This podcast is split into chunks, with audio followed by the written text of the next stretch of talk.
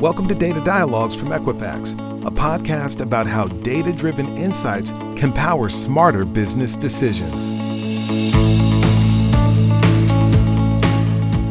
Welcome to the Data Dialogues podcast brought to you by Equifax. My name is Rissa Redden, and I will serve as your host.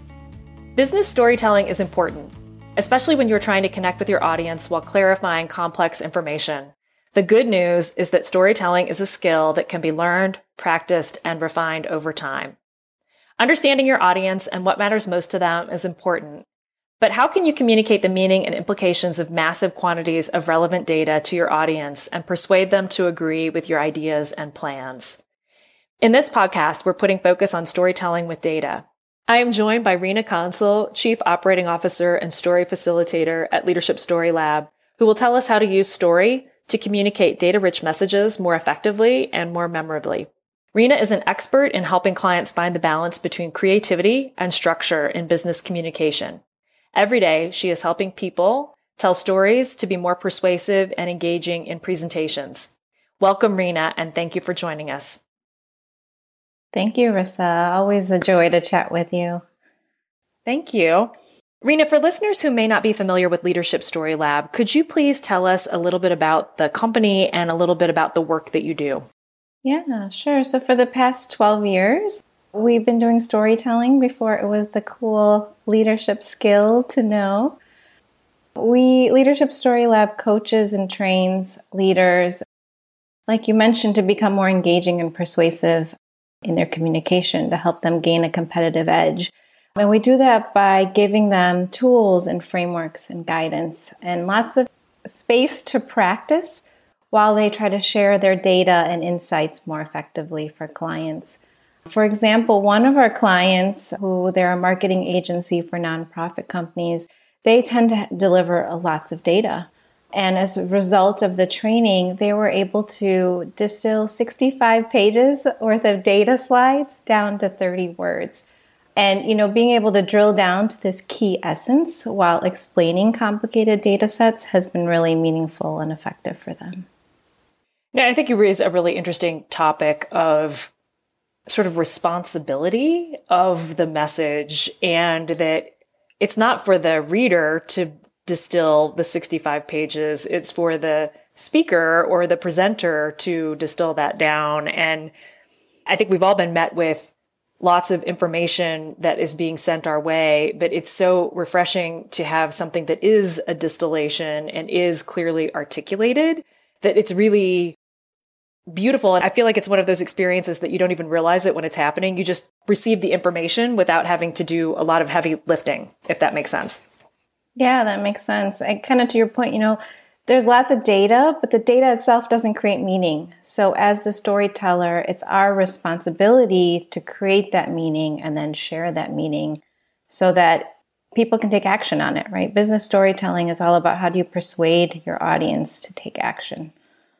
And could you elaborate a little bit more, Rena, on what is leadership storytelling with data and why is it important?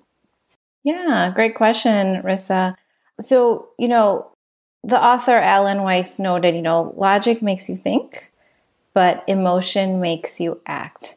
And so we define leadership storytelling as that strategic sequencing of the facts and the emotion. Because we know from cognitive psychology that information is 20 times more likely to be remembered if it's anchored in a narrative. And especially in competitive situations, whether we're pitching for new business or asking for more resources from our manager or even up for promotion, you'll find that there'll be many people with the right credentials and qualifications and that data but it's really showing your true character, who you are, and your values that help you stand out and be more memorable.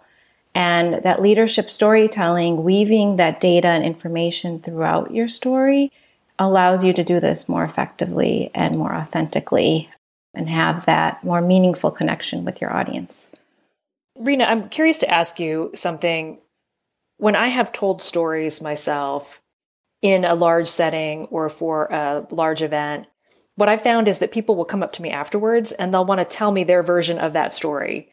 And I feel like the storytelling really opens up a door for connection. Yeah, yeah. What's your reaction to that? Do you agree? Do you disagree? I mean, tell me what you think.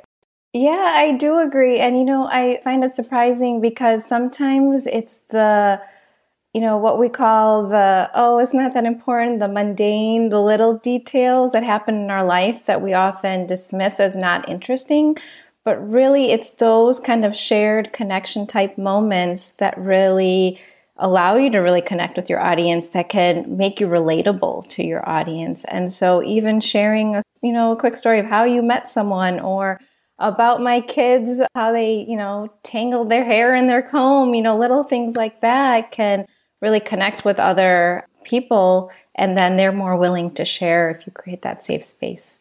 It was interesting. I opened up a conference that we had a couple of years ago now that the audience was bankers. And I was thinking about my first experiences walking into a bank. And I remembered, you know, walking into the bank with my grandmother, who was the office manager for a car dealership in my hometown. And she would come in with the zipper pouch. It was the leather pouch, and she would bring the deposits to the bank.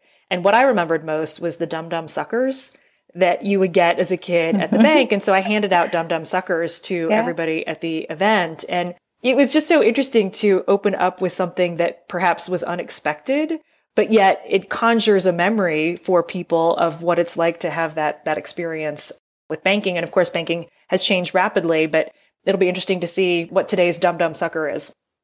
Yeah, I remember my bank experiences. I would go with my mom when she'd go to the safe deposit vault and how it was so big and locked with multiple doors and all the keys involved. And I thought that was so cool and we were so special. So those are one of my memories from banking initially. That's great. Another question for you, Rena. What is the difference between proving and persuading? Yeah, great question.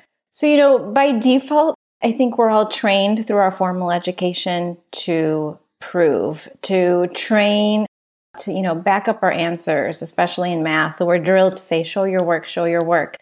And the challenges in a professional area, it's different from an academic area. And we need to understand the difference between proving and persuading. So, proving is more of that strong analytical process in showing your evidence and support to your conclusion. So, examples could be, you know, research journals and literature, conclusions and results of statistical formulas and testing. And researchers must prove their findings to gain that broad acceptance of their ideas. While persuading, on the other hand, is getting, you know, your audience to agree with your point of view and take action accordingly. For example, politicians often use, you know, strategic messaging and select facts to arouse that emotion or support for their causes. So, you know, in data heavy environments, you need both. You need the proving and the persuading, a balanced approach. But proof on its own doesn't necessarily mean that your audience is going to do something about it. Because we've seen, on the other hand, that people have been persuaded to do many outrageous things sometimes without any proof. And so it's just important to be aware of that difference and know which one to use when. And something, you know, we talk about often is intrigue and delight first, and then data dump. And so if you're able to pique your audience's curiosity and get their attention span and their attention, then they're able to be with you on that journey. And at the right moment is when you can then share the data. And sometimes, if you intrigue their curiosity initially, very correctly, they will actually ask you for the data first. So, intrigue and delight first is usually a good rule of thumb. And who doesn't want to be intrigued and delighted in this day and age? I think that's great. I often will gift the book, Let the Story Do the Work. I'm a big believer in the book, and I feel like it's been incredibly helpful to me. And in the book, there is a chapter on storytelling with data. Could you tell us a little bit about the book and a little bit about the process for how to communicate the meaning of massive quantities of data to your audience? Yeah, thank you for sharing the book. So, the book is written by my good colleague and friend, classmate, and then founder and chief story facilitator of Leadership Story Lab, Esther Choy. It is a great resource filled with lots of different templates and frameworks, and it covers a lot of different situations that where you can apply storytelling. But around data and storytelling, I like to boil it down into, I guess, three main things to consider when you are working with data and crafting your story. I would always say first is always starting with your audience. Knowing who your audience is, what do they want to know? What do they need to know? Which may be different. And then more importantly, why should they care about what you need to share? You know, helping keep that audience and purpose in mind and delivering data is really a great way to connect with them. And, you know, that we call it the curse of knowledge. Once we know something, it's often very impossible for us to imagine what it's like not to know. You know, you do all the research, you do all the analysis, you know all the steps, you've gone through it, you know all everything, but take a minute to think about the audience, put yourself in their shoes. They may not have come through that journey with you. So, where are they? Peel back those layers yourself before presenting to your audience and then take them on that journey that you've been on. So, I would start with knowing your audience. The second part is, you know, we kind of touched upon it a little bit earlier, was creating meaning we have a lot of data, we have a lot of information. Your audience may or may not be impressed by how much you've collected or done. So create that meaning for them. For example, one of our clients used to start their presentations with, you know, your contract has a value of $30 million, a 10% increase from last year, and you have 15 million in discounts. Now, like I said, with intrigue and delight first and then data dump, this kind of takes out any kind of intrigue or mystery in what you're going to say. And so instead, start with that.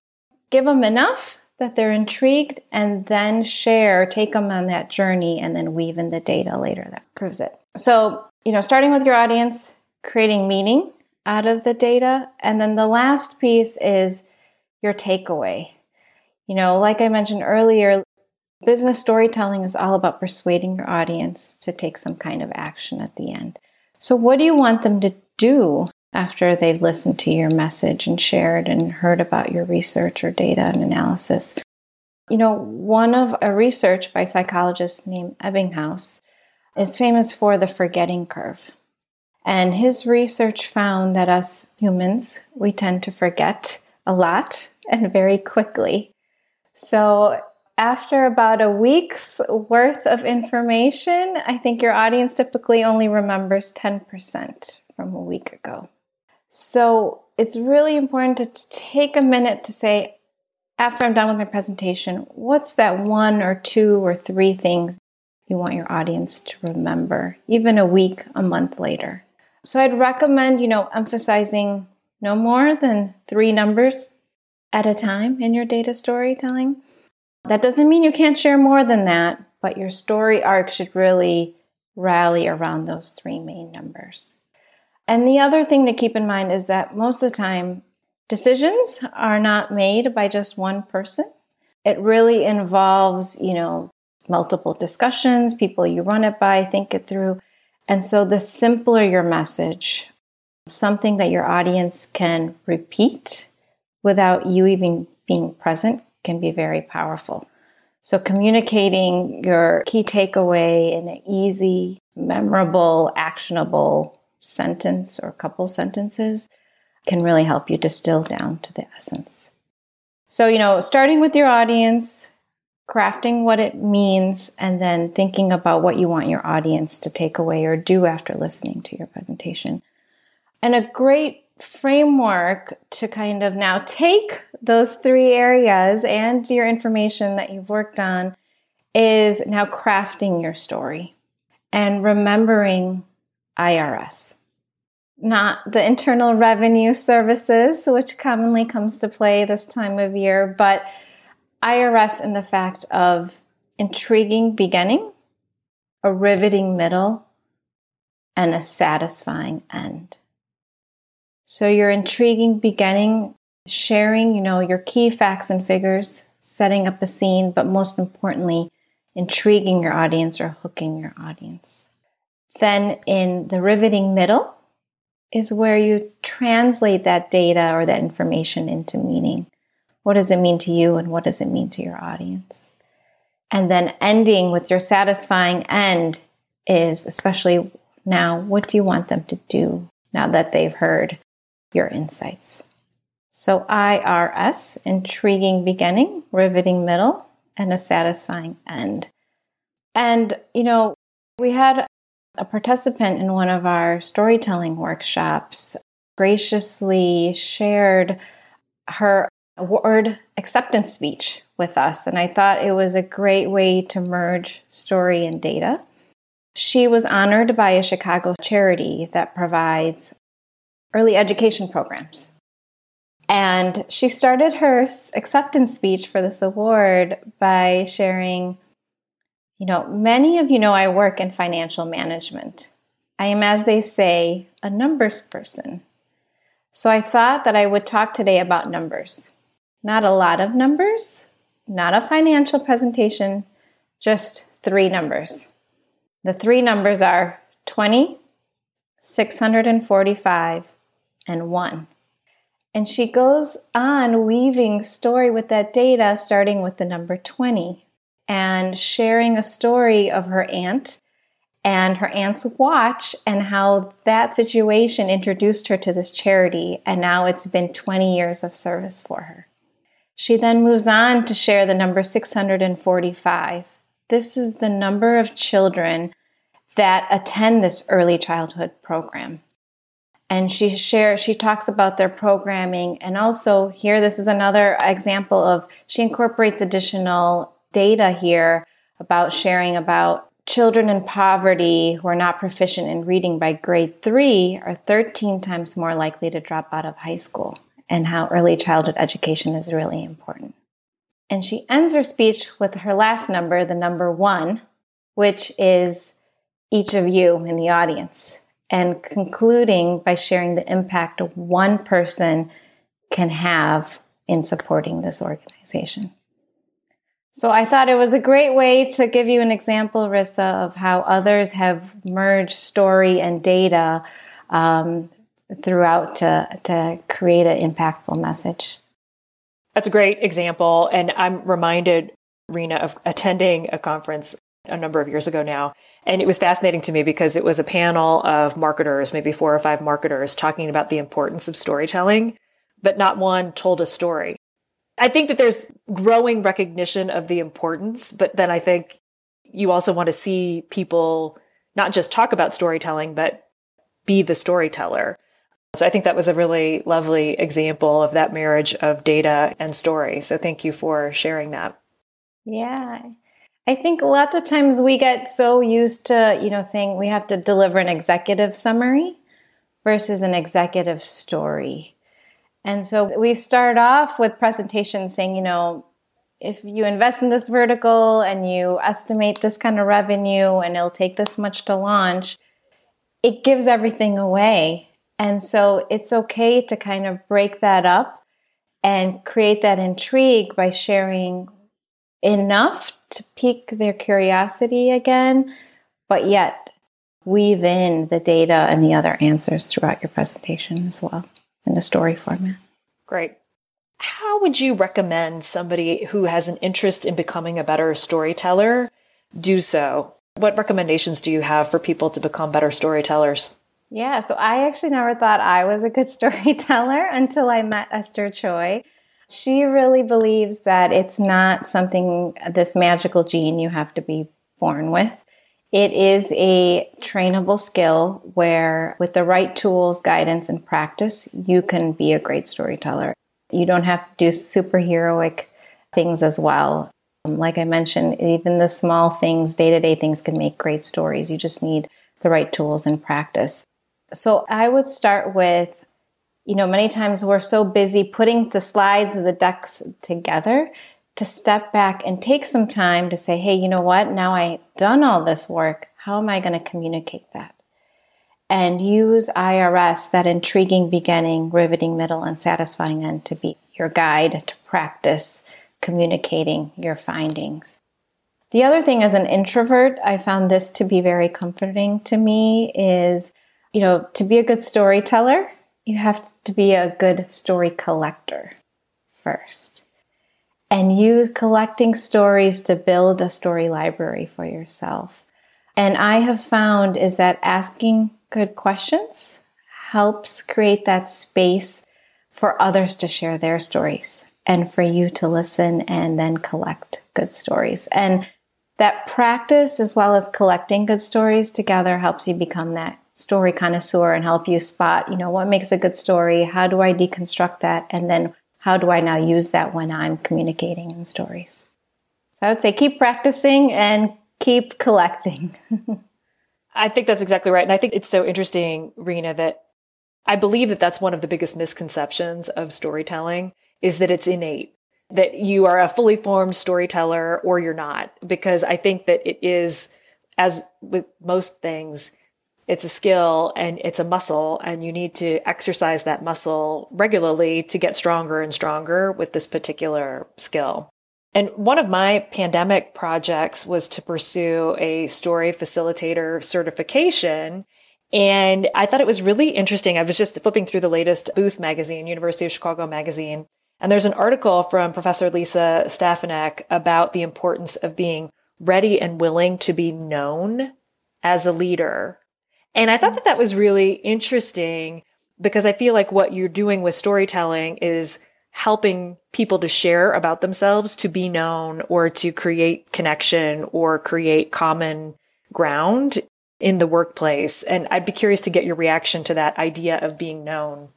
Yeah, I think the storytelling helps you be known on a more deeper level as well. We've worked with individuals of, you know, oftentimes we know what we do or how we do it, but it's really why we do it. Going off of Simon Sinek's Golden Circles, why we do it and how do you articulate that why in a leadership story that really conveys your true authentic self and your values and your beliefs that really make you known. And I think storytelling is a great way to help you communicate and share that, build trust with your teams, as well as motivate your teams to do that. I was really struck by storytelling going back a number of years ago now. I was in an interview situation. And the question that the person interviewing me asked was, in your background, I see that you were strategic, University of Chicago MBA, you know, blah, blah, blah. But can you take action? Are you action oriented? Do you have a bias for action? The question was something along those lines.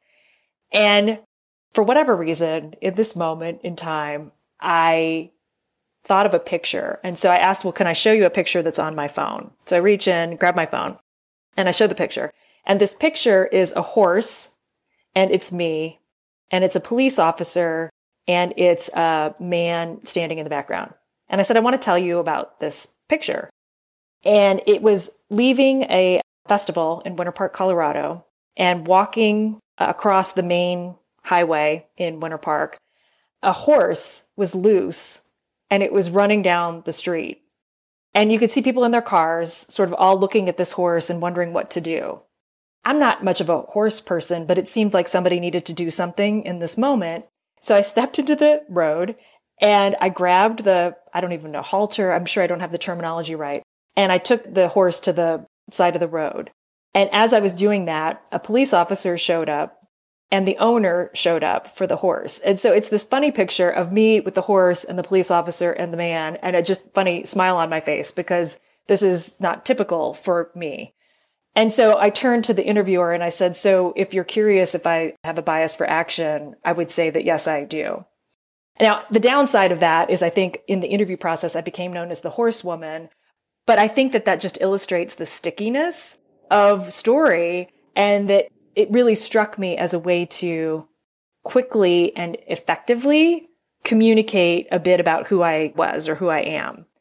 And that really for me illustrated the magic or the power of storytelling.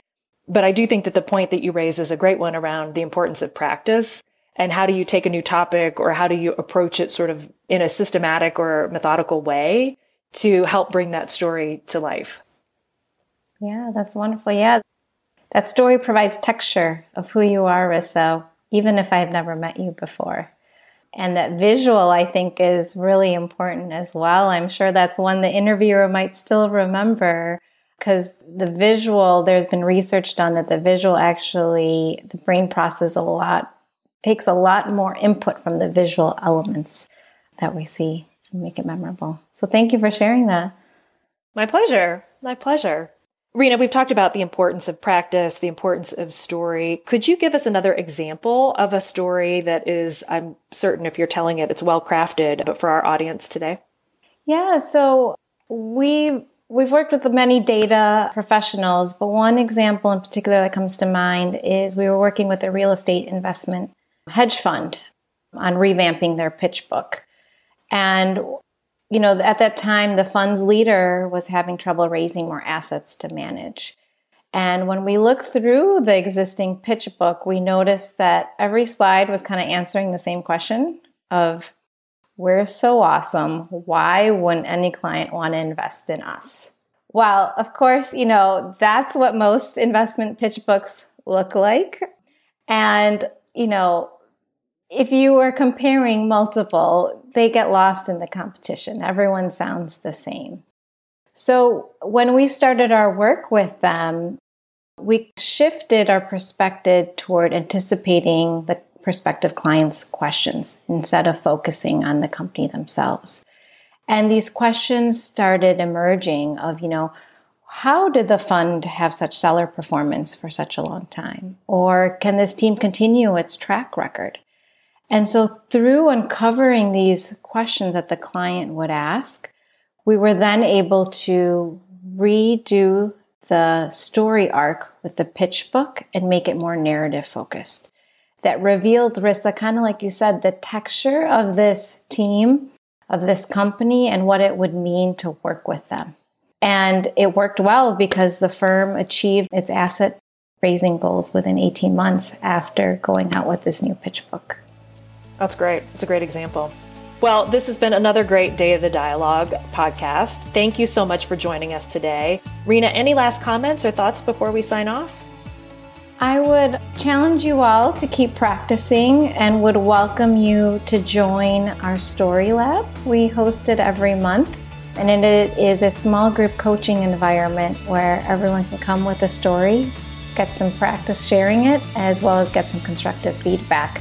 So it's a great way to start and look forward to seeing you at Storylab. Great. Thank you, Rena. And one last question for you. For anyone who would like to connect to learn more, where can they find you? Yeah, you can find me at leadershipstorylab.com. Great. Rena, thank you so much for joining us for today's Data Dialogues podcast and for this fascinating conversation. Thank you for listening to today's episode of Data Dialogues from Equifax. If you like what you heard, be sure to hit the subscribe button to be notified of future episodes and leave us a review. To keep our legal team happy, we'd like to remind you that nothing in this podcast is legal advice, and we recommend to always consult with your own legal representative to ensure your data use is handled properly. Also, the opinions and views expressed in the podcast are not intended as hard facts and advice. They're also not necessarily the views of Equifax.